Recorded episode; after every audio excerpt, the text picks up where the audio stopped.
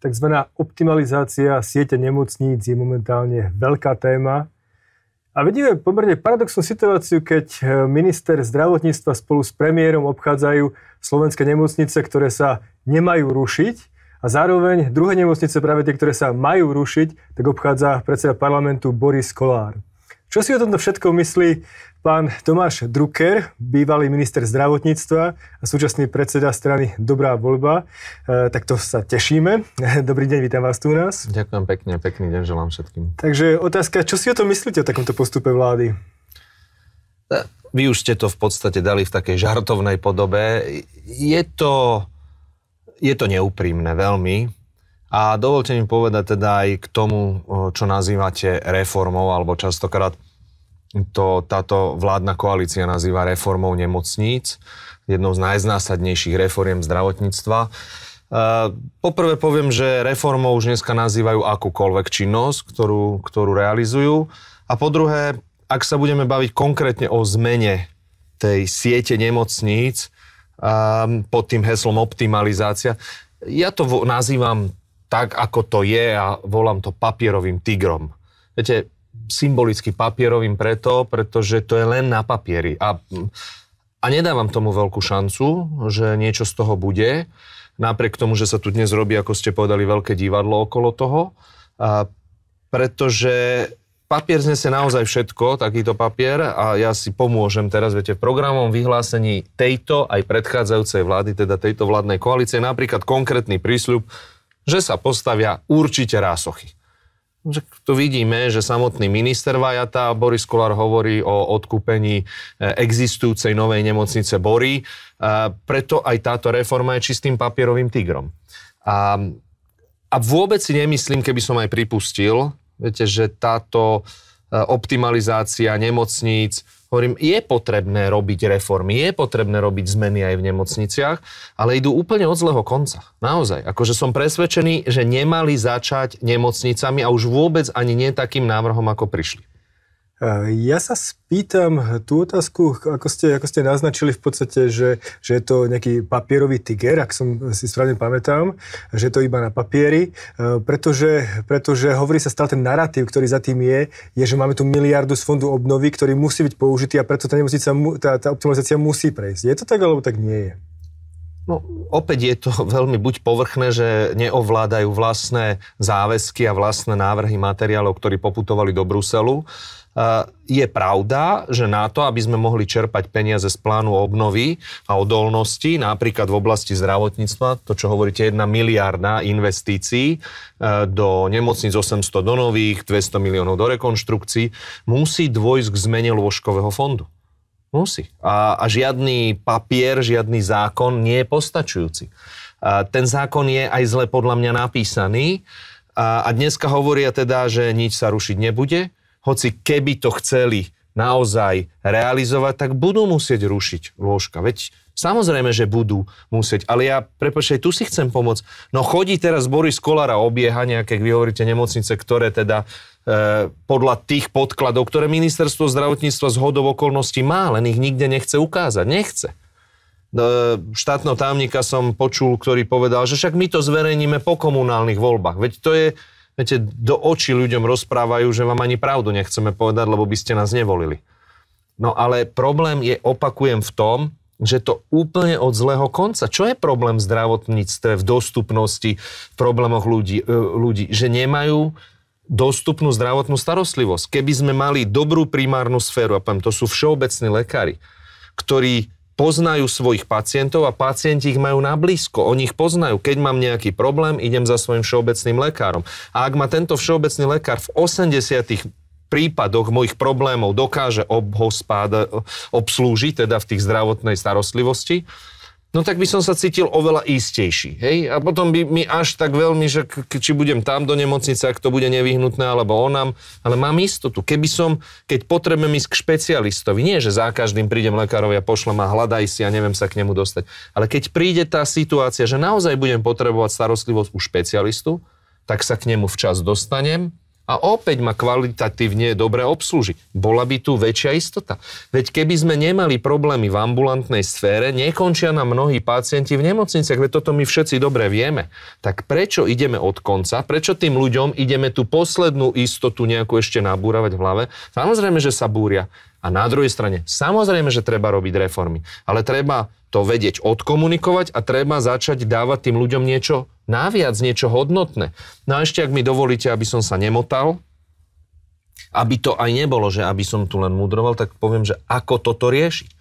Ja som presvedčený, že toto niekto má urobiť. A som presvedčený, že to, za to majú byť zodpovedné zdravotné poisťovne. Nikto zdravotné poisťovne neťahá do toho.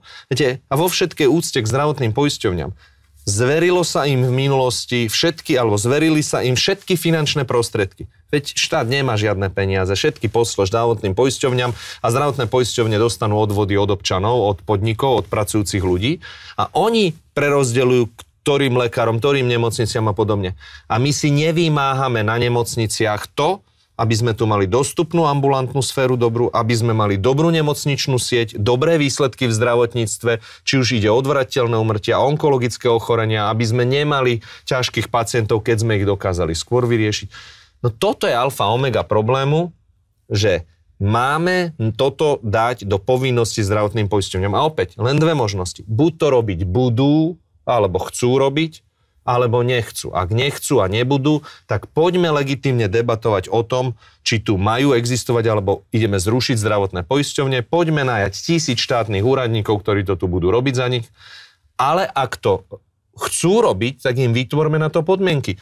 Moja opäť prvá vec je, som proti tomu, aby sa z verejného zdravotného poistenia bezbreho bral zisk. Ja som na druhej strane za to, aby za dobré výsledky sa odmeňovalo. Ale ja tu nevidím tu ten vzťah medzi braním si peňazí zo systému a medzi dobrými výsledkami. To je prvý problém, ktorý treba vyriešiť. My chceme mať nejaké lepšie výsledky v zdravotníctve? Chceme mať dostupné zdravotníctvo, dostupných lekárov? V poriadku. Tak si to objednajme a povedzme, ak toto na milé zdravotné poisťovne ako manažéri v tom celom zdravotníctve zabezpečíte, potom dostanete odmenu. Ak to nezabezpečíte, alebo tie výsledky budú horšie, nemôžete mať odmenu. A ak budú tie výsledky zlé, budete platiť pokuty, alebo to nerobte, choďte preč. Toto je alfa omega pre mňa reforma zdravotníctva. Nie papierový tiger, ktorý si ešte myslíme, že oblbneme Brusel a oblbujeme našich ľudí. Takže naznačujete, že tá reforma nebola dobre pripravená, že reforma ambulantnej sféry je ešte dôležitejšia ako reforma nemocnice, ktoré ide gro tých peniazí fondu obnovy? No takto, e, ja hovorím, že reformy tu treba urobiť. Opakujem, e, to, že je zle pripravená tá, e, tá optimalizácia, ako to volajú siete nemocníc, viete, to nie je ani nič nové, veď to bolo všetko pripravené, len to ešte spackali, pretože vytvorili nejaký model nejakej centrálnej komisie, ktorá bude rozhodovať a, a potom minister to akože podpíše, lebo ona nemôže. A, a na základe toho, čo táto úzka skupina a jedno ako ich budeme volať odborníkov, komisia, akákoľvek skupina, izolovaná skupina ľudí rozhodne. Na základe toho vraj zdravotná poisťovňa s tým musí podpísať zmluvu, s tým nesmie podpísať zmluvu. No čo to je, prosím vás? To je návrat vo všetkej úcte proste k etatistickému, socialistickému riadeniu. No potom sa divíme, že sú tu nejaké podhubia pre korupciu. To je, to je nezmysel. Však to, to je úplne, že celé zlé, preto som povedal, potom zrušte poisťovne, všetko štátne a podobne, veď toto by bola legitimná debata. A áno, späť k tomu, čo hovoríte, od zlého konca začíname, ambulantná sféra je oveľa podstatnejšia. Je to, na, je to lacnejšie z hľadiska nákladovosti, lebo vy, aby som to zjednodušil aj pre eh, vašich divákov alebo divákov, uh, viete, keď dokážem zachytiť v prevencii prípad, povedzme, onkologického ochorenia v rannom štádiu vďaka prevencii, no tak je to pomerne lacné, čo v zásade ľudí nemusí tak trápiť, ale pre toho konkrétneho človeka je tisícnásobne vyššia perspektíva dobrého kvality prežitia a kvality života. Veď kto by nechcel, aby keď bude mať chore ja, svoje dieťa, vy alebo rodiča, že aby dostal najlepšiu zdravotnú starostlivosť. Ale keď mám na výber, či som mohol zachrániť svoje dieťa bez nejakých dlhodobých následkov, alebo mu idem dať 3 mesiace života, no tak si vyberám to prvé. No tak o tom to je. tá ambulantná sféra je o tom, aby sme čo najbližšie zabezpečili prevenciu, dobrú liečbu a nemocnica je naozaj akože tá situácia, keď treba komplikovaný výkon urobiť, tak ho urobíme, ale nemôžu suplovať nemocnice, ambulantný e, sektor. E, to je akože že, za prvé. A ešte, ešte poviem, viete, že dnes vidíme, že napríklad platíme za niečo, čomu sa hovorí, že zlá muzika. Hej, to hovoríte, že málo peňazí ide do zdravotníctva a ešte máme aj zlú muziku. Zlé výsledky. A ja to len ilustrujem na jednom príklade, že jeden z najrozšírenejších chorôb je vysoký krvný tlak. Ale nechcem veľa o tom hovoriť. Hej? No ale my stále liečíme, liečíme, máme ľudí so, so zlým vysokým krvným tlakom. Tak ako to je možné? To je ako keby ste si vy objednali ľudí, že poďte mi okachličkovať, ja neviem, toaletu, kúpeľňu a vy prijete a tie kachličky dráhe pomerne sú dolámané a šikme a podobne. Tak čo poviete tomu obkladačovi? Ďakujem ti, Janko, tu máš tie isté peniaze, ako keby to bolo pekné. No však toto je normálny svet. Ale my v tom zdravotníctve ako keby nežijeme v normálnom svete. Preto hovorím, zo zlého konca to riešime. Ambulancie znamenajú istotu pre pacientov, znamenajú oveľa lepšiu perspektívu, je to lacnejšie a zvyšuje to dôveru. Dôveru ľudí, že to funguje. Potom môžeme riešiť nemocnice. A opakujem ešte raz, ak teda chcete riešiť tie nemocnice, tak príďte s dobrým návrhom a buďte úprimní k ľuďom, lebo klamu ľudí. Mnohí ľudia alebo odborníci v danej téme hovorili na začiatku, že tie reformy v pláne obnovy sú vyťahnuté iba z šuflíka bez toho, aby to malo nejakú víziu, nejaké smerovanie. Máte teda ten istý, asi, asi zdieľate tento názor aj vy? Samozrejme, podpisujem to. Viete, keď som nastúpil na ministerstvo zdravotníctva ako krízový manažer v koncom marca 2016, tak už na začiatku júna som mal program zmien, najprv 26 projektov, potom 28, volal som to program zmien, že to bol súbor viacerých rôznych projektov a opatrení. Jeden z nich, jeden bol optimalizácia siete, stratifikácia ambulantného sektora, nemocníc, doliečovania, paliatívnej starostlivosti a tak ďalej. A, a do, nedovolil som si celý ten program zmien nazvať, že reforma veľká. V tom čase ani na to nebola, by som povedal, nejaká politická sila, ktorá by chcela komunikovať slovo reformy a ísť do nejakých zásadných, ale bolo treba robiť kľúčové zmeny. Veď sme zaviedli elektronické zdravotníctvo. Ja by som bol zvedavý, pardon, že som trošku odišiel od témy, ale bol by som zvedavý, ako by vyzerala pandémia covidu, prvá, druhá a teraz bude za chvíľku, máme sme tretiu vlnu začiatok, keby sme nemali elektronické recepty. Všetko bolo zatvorené. Ako by tí ľudia si chodili po, po vypísaní receptu k lekárom. 10 rokov sa to nenasadilo. Bol okolo toho humbuk, prosím vás, nebol. DRG, zmena LSPP, do, 11, do 7 hodiny rána slúžili 70-roční lekári. Keby sme to nezmenili, už aj tí nám odídu.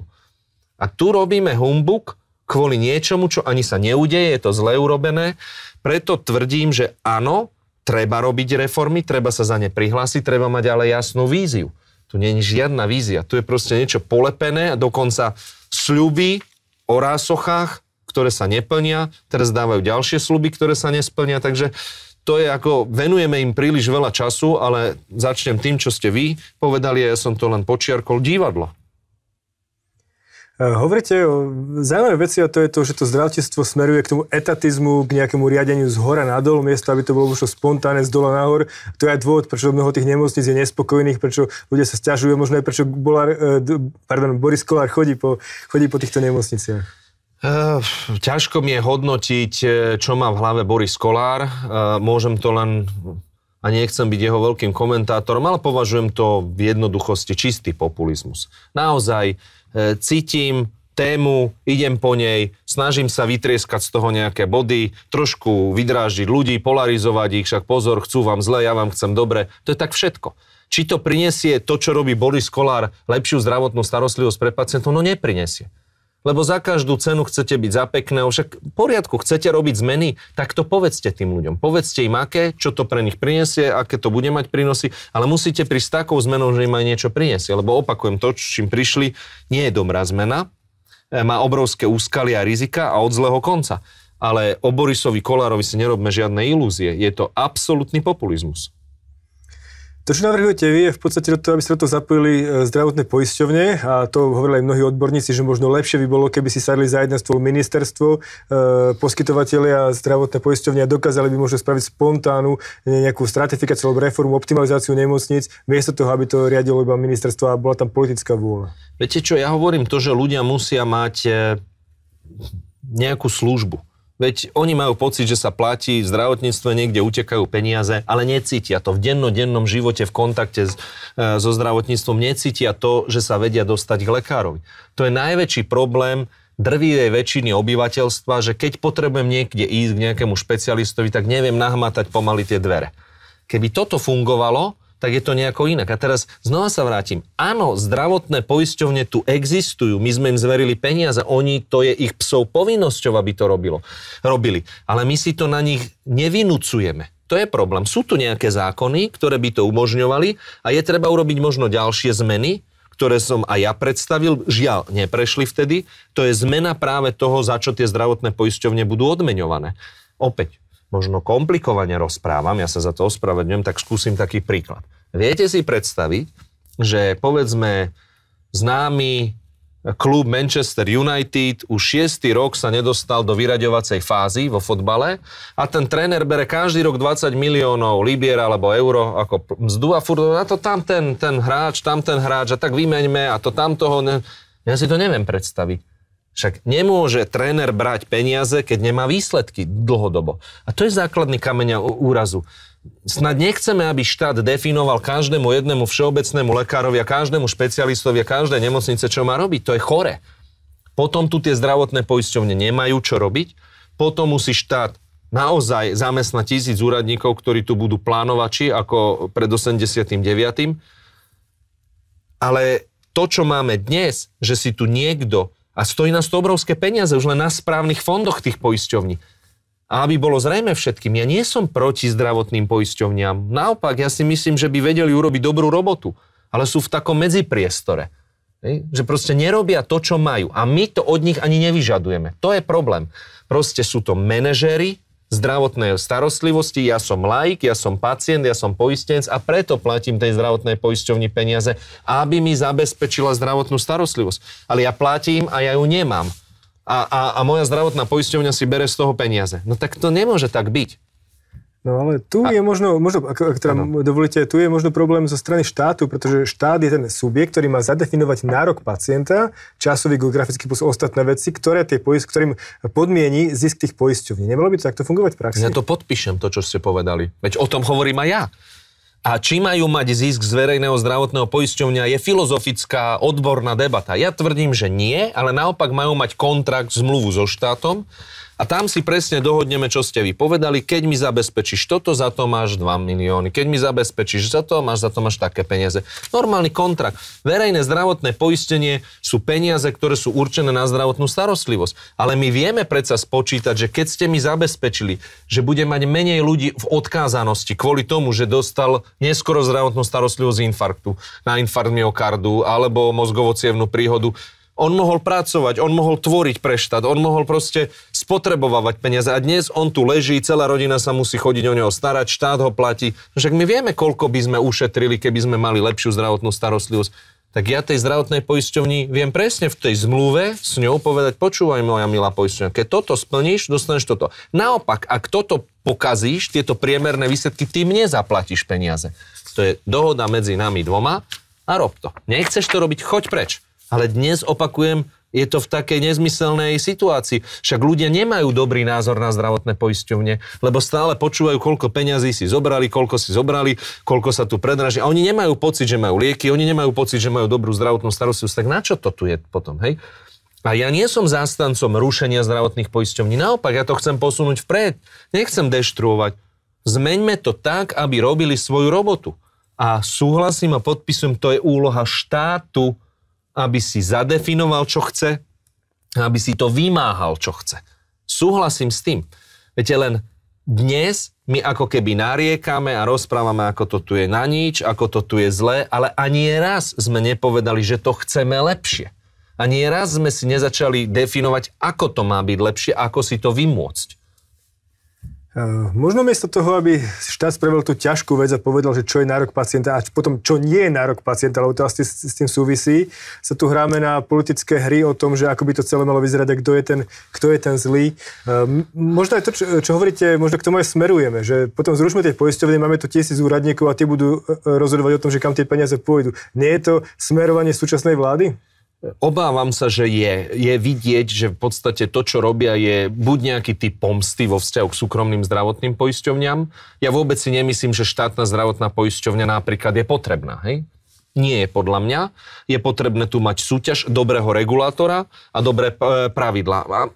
To je môj názor na to, ale um, ja sa opýtam, ja, ja viem, že vy ste, viete, že či, či naozaj by bol lepší, lepšia situácia, moja úvaha, keby to celé riadil štát. Stále počúvame o korupcii, stále hovoríme, ako štát nevie toto urobiť, ako štát nie je dobrý manažer. Má to svoje dôvody, vám poviem. Moja úvaha, no samozrejme, veď e, pred tým 89. robil všetko štát a mnohé veci fungovali lepšie. To pripúšťam. Ale treba si aj povedať, že aj pre štát pracovalo oveľa viac schopnejších ľudí ako dnes. Dnes kto je schopný, kto chce pracovať pre štát? Je v súkromnom sektore. Štát ho nevie zaplatiť, štát ho oplúva, tak stáva sa nám, a nechcem byť akože zlý vo vzťahu k tým ľuďom, čo sú v štátnej službe, ale žiaľ, drvíva väčšina schopných ľudí nepracuje pre štát. No tak tam je riziko toho, že keď to celé bude riadiť štát a nevie zaplatiť schopných ľudí, že to nebude fungovať tak dobre, ako keď si to štát objedná, a to urobí, veď tak potom štát môže mať stavebné firmy a stavať si vlastné diálnice. Štát môže mať všetko vlastné. Veď je to legitímna debata. Nech niekto príde a za toto bojujem. Ja budem hovoriť, prečo nie. Ja si nemyslím, že to je správna cesta. Ale nech to niekto povie, lebo to, čo robia dnes, je presne tento návrat k niečomu, čo fungovať nebude, ale nevedia to ani len priznať si a pomenovať. Možno je to z tej pomsty vo vzťahu k niekomu, k nejakým súkromným zdravotným poisťovňam, ale za to trpí celá krajina a ľudia. To je, to je zlý postup. A posledná vec, áno, viete, hovorím o tom, spolu debatujeme, uh, bol by som rád, keby tu napríklad sedel pán Boris Kolár a povedal jeden vecný argument, prečo vlastne robí to, čo robí, čo tým chce dosieliť, čo mu verí, že je správne, ako to chce urobiť. Nie, oni to nevedia ja podpisujem nulová vízia, nulová schopnosť rozumieť vôbec dvom súvislostiam, e, prečo A a B. Nerozumejú tomu. A to je bohužiaľ problém dnešnej politiky. Je absolútne povrchná, bezobsažná a populistická. Áno, pokiaľ uh, toto ľuďom stačí, tak sa bohužiaľ dostávame do tej situácie, že bude horšie. Možno, že to v čase vygeneruje zasa niečo obsažné. A ešte posledná otázka len tejto témy a to je, ako by ste to robili teda vy, e, nejakú tú optimalizáciu siete nemocníc alebo ako zlepšili ten systém? Mali ste návrhy už pred, pred 5 rokmi. Áno, aj, aj sú pripravené, mali všetky v šufliku, niektoré v, v tom e, čase nechceli prijať e, e, vtedajšia vláda. No poprvé opakujem, jednoznačne jedna z kľúčových vecí je zadefinovať si základné podmienky, aby tu bola dostupná zdravotná starostlivosť pre ľudí. To znamená všeobecní lekári. Regionálne, v akom čase, v ak, do, do akého času, na aké e, e, spádové územie pre ľudí je všeobecný lekár. My vieme, že máme málo všeobecných lekárov. Áno, treba podporovať vzdelávanie, však to sme urobili. Tak, aby sme štát platil 10 miliónov ročne na platy, na mzdy ľuďom, lekárom, budúcim všeobecným lekárom. Ale ja už neviem úplne donútiť Miša, Jana, vieš čo, my ťa potrebujeme v Čaci. Na to tu je opäť zdravotná poisťovňa, aby ho zaplatila, aby ho ekonomicky motivovala vytvárala to prostredie tak, aby keď bude dobre fungovať, ona vie, že si príde na svoje peniaze. A my vieme, že ak to dobre bude fungovať, budeme mať lepšie výsledky v zdravotnej starostlivosti, budeme mať spokojnejších ľudí. Druhý, ktorý hovorím, sú špecialisti. My máme kopu špecialistov, počúvam, že máme až príliš veľa špecialistov, zároveň počúvame, že tu nám chýbajú, máme plné ambulancie, pretože ľudia chodia stále na vyšetrenia, ale máme horšie výsledky, chodia opekovane na vyšetrenia, majú vysoké krvné tlaky, pri, tak, tak potom niečo je zlé. Opäť hovorím, ak budeme mať jasne zadefinované kritéria a my sme ich zadefinovali. Ministerstvo má úplne jasné všetko, čo má urobiť. Len to musí vedieť dokopy a predstaviť. A tá najzávažnejšia, najkľúčovejšia vec, ktorú opakujem je, dať povinnosti zdravotným poisťovňam toto robiť a bez toho nebude žiadna odmena. S tým bude a keď to bude zle, budú pokuty. Možno som opomenul, opomenul pán Žiby, len jednu vec a myslím si, že si to zaslúži táto téma, čo považujem ako veľmi kľúčové v dnešnej dobe, a to, sú, to je vzdelávanie naozaj akože budúcnosť zdravotníctva je aj o tom, či budeme mať reprodukciu, či budeme mať budúcich lekárov, sestry. Veď počujete tu, každým rokom sa nám pomaly o tisícky tie, tie odhady zvyšu a jedno, či je to 15 tisíc nedostatok sestier alebo 5 tisíc nedostatok sestier. Stále sa nám ten, ten, tá veľkosť bude zväčšovať a to jednak z dôvodu, že nám starne populácia, sú tu veľa odkázaných ľudí, čo sa bude stále zvyšovať e, tento počet ľudí a vyžadujú si títo ľudia starostlivosť, ošetrovateľstvo. A druhý, druhý dôvod je aj ten, že proste rodilo sa nám menej detí a tým pádom tí mladí ľudia, ktorí idú aj študovať, ich je menej v počte. A potom je tu obrovský problém perspektíva Slovenska, že nám odchádzajú preč proste. Aj lekári, aj sestry. A ja považujem vzdelávanie za kľúčové. My im potrebujeme tým ľuďom dať budúcim generáciám, mladým ľuďom nádej, že toto myslíme vážne. Som obsedantný, znova využijem ten váš priestor. Rásochy sú univerzitnou vzdelávacou nemocnicou. Univerzitná nemocnica Martin, to sú symboly pre mladých medikov, pre mladých vedcov, ktorí by tu chceli pracovať. Ja vôbec nespochybňujem prínosy nemocnice Bory tlieskam a som rád, že sú tu a vždy som bol k ním e, pozitívne naklonený. Aj keď som bol minister, prizýval som zástupcov um, svetu zdravia, aby sme sa dohodli na koncepcii. Ale to nič nehovorí o tom, že my potrebujeme univerzitnú nemocnicu. Symbol nádeje budúcich generácií, že to s nimi myslíme vážne a zároveň zlepšiť podmienky vzdelávania, praktickej výučby. Lebo už dnes 18-19 roční mladí ľudia idú študovať napríklad do Čiech Nevrátia sa. Nikdy. Okamžite ich berú, pretože sú to koumáci, ak to poviem, našich bratia Češi, vedia, že majú rovnaký problém ako my s nedostatkom ľudí, ktorí sa tiež im nenarodili. A radšej zoberú nás ako Ukrajincov, radšej zoberú nás ako Turkov. Veď za 10-20 rokov sú to z tých našich slovenských detí, sú to rodili Češi. A zostanú tam. A čo my robíme? Viete, tak preto som z toho nervózny a preto som obsedantný a preto budem byť do toho, že nie, treba tie rásochy postať. A nech si sem sadne ten Boris Kolár a povie, prečo ich nechce. Viete, rozprávať, pardon, teraz zajdem zase do inej témy, že postavíme 25 tisíc nájomných bytov ročne. Hej, veľké heslá. To my máme na to riešenie, dokonca bol si natočiť video práve na rásochách, že on to zvládne a potom príde a povie, že budeme kupovať byty, existujúce. Prečo som to dal do prirovnania s nemocnicou? No lebo keď nepostavíte jeden byt naviac, tak ste neurobili nič. Nič. Keď nepostavíte novú nemocnicu, tak ste neurobili nič. To, že ste kúpili, tak sa pýtam, keď štát kúpi bory, budú to lepšie bory? Čo to je za blbosť proste? Viete, preto som v tom obsedantný. A teraz poďme sa premostiť trošku k, tej, eh, k tomu krátkodobejšiemu problému a to je COVID momentálne. Čaká nás veľmi silná tretia či štvrtá vlna, neviem, ktorá to teda v zásade je. V každom prípade asi t, tie následky budú možno ešte väčšie ako v tej pôvodnej. No, eh, žiaľ, asi zasa budem s vami iba súhlasiť, nie, nie preto, že by mi to osobne robilo problém, ale že to je smutná realita. A nebudem klamať, áno, proste na nás sa valí, ja to volám tsunami, tretia vlna, veľa sa už urobiť nedá, to je proste fakt. Tie prípady už vidíme dnes, že sú vysoké, najvyššie. Už dnes vidíme, že najväčší prírastok mŕtvych máme my v rámci Európskej únie a budeme mať veľa mŕtvych. A, no ale to je absolútne zlyhanie tejto vlády. Vy tomu rozumiete, že po prvej vlne, už v prvej vlne sme zlyhávali, v manažerskom prístupe, v krízovom riadení, v manažmente. Ale dobre, čertober si človek povedal, chudáci nevedeli, nikto nemal skúsenosti. E, v júli, myslím, minulý rok, e, Marek Krajčí, a znova to gesto použijem, pamätám si Chamberlain, ak vystúpil z Mnichova a mával papierom, že máme teda mier pre našu generáciu, máme plán, tak takto mával Marek Krajčí, že máme plán proti druhej vlne. A ako sme dopadli v druhej vlne? Najväčší počet mŕtvych na svete na 100 tisíc obyvateľov alebo prepočítané počas druhej e, vlny pandémie.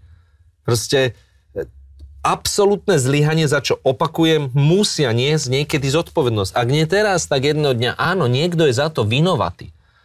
V máji sme upozorňovali aj my dobrá voľba, osobne som robil tlačovky, upozorňoval som, ukazoval som čísla, um, Databespa, to sú ďalší odborníci, veci upozorňovali, média búchali do toho, pozor, pozor, buďme pripravení. Veď čísla z Boltnu, z Anglicka, boli jasné. Zachytil sa delta variant o šírení. E, mali vysokú zaočkovanosť, mali ďaleko vyššiu zaočkovanosť, ako máme my dneska a rástli im čísla. Musíme vyzývať ľudí na očkovanie. Ja som presvedčený a opäť opriem sa o čísla, budem rád, ak mi necháte potom jednu minútu k tomu. Áno, funguje to s očkovaním. Není to, že 100-0, ale funguje to. A čo sme my urobili? Minister Lenkvarský, myslím, 4. júna vyhlásil, že do konca augusta budeme mať 70% zaočkovanosť. Máme 43-44% zaočkovanosť? No tak to je absolútne fatálne zlyhanie. A to, čo je dneska potrebné, opäť poviem, že dve veci už len, už len asi posledné dve veci môžeme robiť, lebo už ťažko viete, akože zvýšite tú zaočkovanosť v čase tretej vlny. Proste my potrebujeme povzbudiť zdravotníkov, sestry, lekárov, naozaj túto skupinu ľudí, na ktorých stála druhá vlna, o ktorých sa musíme opäť opierať v tretej vlne, ktorí sú preťažení, frustrovaní, počúvame, že je tu v riziku toho, že, že vypovedajú službu mnohí lekári.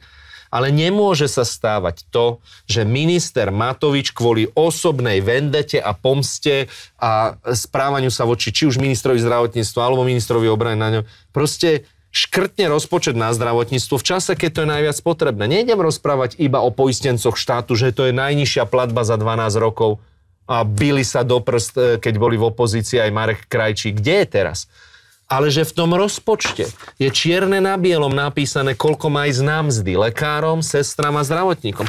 A keď sa pozriete, tak je to polovica toho navýšenia oproti minulému roku. Je to najnižšie navýšenie za posledných x rokov miest, ľuďom, ktorí sú v prvej línii. A miesto toho máme lotériu, ja nikomu nezávidím, prepačte, že, že môže vyhrať 400 tisíc, ale príde mi to neprimerané, aby proste zdravotníci, ktorí majú dostať zaplatené za to, že robia, tak im proste niekto z osobnej vendety proste povie, že mu dá polovicu toho navýšenia ako minulý rok a čaká, že on s radosťou nastupuje do služby a zachraňuje životy. No tak to je chore. Preto hovorím prvé, treba ich povzbudiť, okamžite prehodnotiť rozpočet, prihovoriť sa im, povedať im, že to myslíme s nimi vážne. Veď nám ujdu, všetci. A druhé, čo by som ešte naozaj robil, je, že um, ja som presvedčený, na základe samozrejme aj dát, ktoré máme z Európy, kde sa vieme porovnať. Očkovanie je cesta k zmierneniu, k vyhnutiu sa tým problémom, k nižším úmrtiam definitívne že treba ponechať výhody k plne zaočkovaným ľuďom aj v čiernych okresoch. A ne, nechcem o tom hovoriť, že tu je nejaká proste diskriminácia, že ak v reštaurácii je plne zaočkovaný e, personál, tak prečo tam nemôže ísť plne zaočkovaný človek? A chápem, že môže sa nakaziť a že môže mať, majú nižšie priebeh v poriadku, ale opakujem, ak chcete ísť do reštaurácie, to vaše slobodné rozhodnutie. Vaše. Chcete ísť do Afriky? Vaše slobodné rozhodnutie. Choďte do Afriky a nemajte očkovanie proti malárii. Tak nepôjdete do Afriky. Choďte do lietadla a nie ste plne zaočkovaní. Nepôjdete. Ja nerozumiem, toto vajatanie je na škodu toho, pretože mnohí, ktorí sa aj zaočkovali, sa teraz pozerajú, že a na čo? Nie každý to úplne urobil z presvedčenia toho, že, že proste e, vie, že si chráni život a zdravie. Veď nie každý je odborník na virológiu, a na vírusy a dokonca by som povedal, že absolútne drvivá väčšina nie sú. My tu nie sme, e, nemôžeme, akože môže niekto spochybňovať vedcov a podobne, ale musíme mať nejaké základné princípy. Ak je tu nejaká autorita verejného zdravotníctva a je tu naozaj ohrozenie zdravia, spoločnosti a obrovské škody, tak niekto musí rozhodnúť a zaveliť. Musí. Nemôžeme vajatať. No a e, ešte ak, e, ja viem, že dlho rozprávam, ale možno je podstatné, že prečo sme sa sem dostali a čo sme mali urobiť. Tak, to som sa chcel spýtať, že prečo vlastne tí ľudia e, odmietajú očkovanie? Je to strata autority v, v vedenie krajiny, ministerstva zdravotníctva, ministerstva alebo predsedu vlády?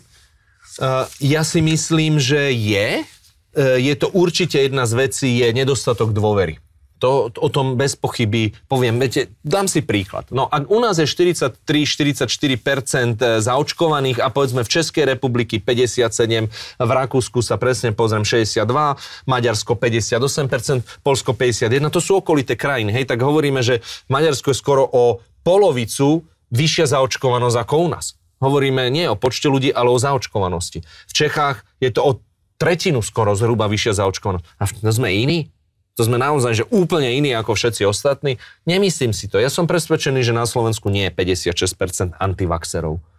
Proste je to o komunikácii. Absolutné zlyhanie tejto vlády, nízka dôvera, nezmyselnosti typu uh, očko, uh, pardon, testovanie plošné, ktorým niekto sľuboval, že to bude atomovka a my tú hnusobu vykinožíme. Nič sa nestalo, bol najväčší počet mŕtvych sme mali. Viete, tak to, automaticky tie výsledky a následky niečo, čo rozprávate a potom sa to ukáže, že ako úplná hlúpo za blbosť a na čo všetci upozorňovalo, že a fajn, akože testovať treba, ale nie plošné testovanie, nie týmito testami, nechcem sa k tomu vrácať, ale keď zistíte, že sú to blbosti, ktoré nefungujú a nedôverujete tým ľuďom, tak to je jeden z dôvodov, prečo proste ten stav je taký. Ale napriek tomu, aby sme len nemudrovali. No, som presvedčen, že napríklad opäť sme mali oveľa silnejšie a intenzívnejšie využiť zdravotné poisťovne, mali sme ich zapojiť do tohto procesu, mali sme ich motivovať, pretože zdravotná poisťovňa pozná svojich poistencov, teda inými slovami občanov, pozná lekárov všeobecných, špecialistov, pozná nemocnice a vedeli to zmanéžovať. Vedeli odmeniť, nájsť motivácie a mali sme odmeňovať aj lekárov, aj poisťovne, aj hľadať proste tie výhody. 56% nie sú antivaxery.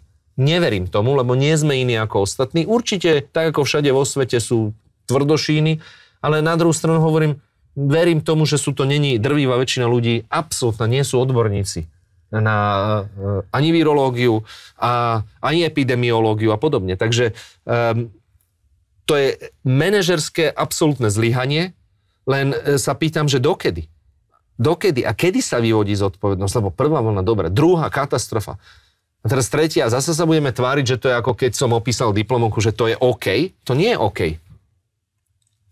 Ja sa spýtam ešte poslednú otázku, teda ako si myslíte, to všetko dopadne aj z toho krátkodobého, aj z dlhodobého hľadiska, pretože tie scenárie asi nie sú príliš rúžové. Teraz, a, či sa bavíme o tom, že dokedy tu celkovo bude COVID? zdravotníctvo. Celkovo zdravotníctvo Slovenska a schopnosť uchopiť tie problémy, ktoré pred ním stoja z krátkodobého a dlhodobého hľadiska.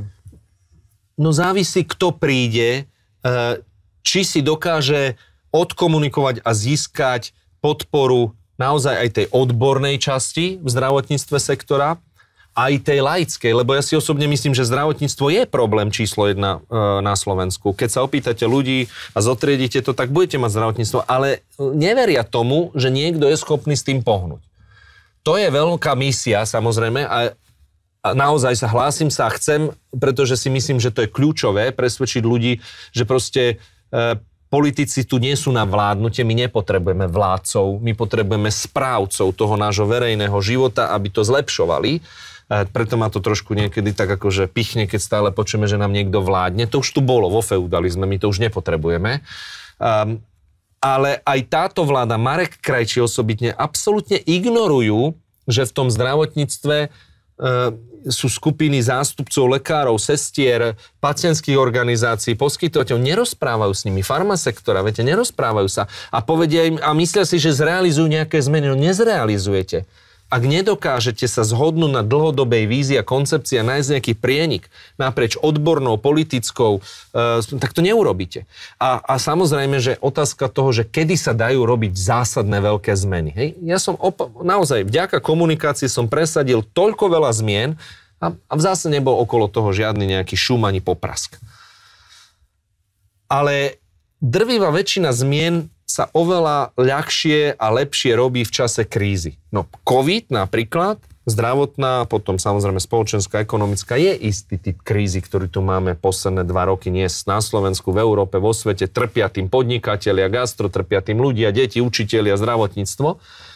No určite, keby som bol dnes vo vláde, tak využívam, a hovorím to nahlas, využívam túto krízu na to, aby som presadzoval mnohé reformy táto vláda používa krízu na nič nerobenie. Oni tvrdia, no my nemôžeme, no nemohli sme, veď tu máme covid krízu. Tak kedy chcú robiť reformy? Samozrejme majú ešte aj seba deštrukciu, že keď niečo chcú, a už to aj nazývajú reformou a nie je to, tak ešte si to dokážu sami akože odpíliť. Tak e, verím, že prídu ľudia a ja sa teda naozaj chcem toho zúčastniť a ponúkam to, aby sme sa dali dokopy, ktorý máme zmysel pre obsah politiky. Ja ctím, že musí byť aj morálka, politi- musia byť tí ľudia morálni, musia, ale musia mať aj v hlave niečo, musia mať aj skúsenosti. Dármo tu budete vykrikovať len o mafii a neviem o čom, keď proste váš prínos je nulový. Viete, dobre, teraz akože, aby to neznelo, že prepína medzi DVDčkami, ak sa hovorí, že preskočím, ale ja vám poviem príklad Rumunska. Aj v Rumunsku pozatvárali všetkých. A pozrite sa na aktuálnu štatistiku Eh, kde v rebríčku v úplatkoch, ako je, tak Rumunsko je prvé v najvyššom počte, eh, kde, kde je najvyšší stupeň úplatkárstva. Tak čo sa zmenilo pre Boha v tom Rumunsku? Áno, plné väznice som tu, ale realita sa nezmenila. Viete, tak opakujem, ako tá politika musí mať obsah. To je zmysel politiky. Zastupovať záujmy ľudí a zlepšovať tú krajinu, posúvať ju vpred. Dárma budete polarizovať, ten je zlý, Brusel je zlý, Rusi sú zlí, Američania sú zlí. Čo to prináša pre Boha ľuďom? Nič. Tak, a, a toto budem hustiť a budem hustiť, lebo to je dôležité, aby sme sa na konci mali lepšie, aby to zdravotníctvo bolo lepšie, aby školstvo, aby perspektíva života na Slovensku bola oveľa lepšia, aby mladý človek naozaj premýšľal nad tým, že OK, tak keď pôjdem do zahraničia na školu, tak sa chcem vrátiť. Dnes to tak nie je. Dnes, keď je 400 tisíc mladých ľudí v Čechách, tak by sme mali očakávať 800 tisíc mladých Čechov na Slovensku v pomere obyvateľstva. Ale pri tomto sa mi všetci takto pousmejú ako vy. Lebo všetci vieme, že to je nezmysel, kto by sem pre Boha chodil. Ale to je smutné. Smutná realita. My musíme zlepšiť perspektívu života na Slovensku a to sa docieli len vtedy, ak naozaj budeme mať zmysel pre správu veci.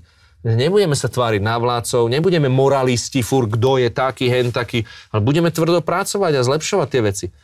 A musíte byť schopní aj prijať, ako že vás niekto udrie palicou po chrbte, že sa mu to páčiť nebude. Nemôžete byť furt akože politikárčiť a byť populista. To, lebo áno, chvíľku to funguje, ale nebudeme sa mať lepšie. Veď dnes sa pozrite, ako vyzerá Slovensko. To nie je otázka ani jedného roka, ani iba tejto vlády, ani iba e, proste posledné Fico. To je vlády, to je proste áno výsledkom toho, že dlhodobo proste tu vyhráva populizmus tomu asi niečo dodať.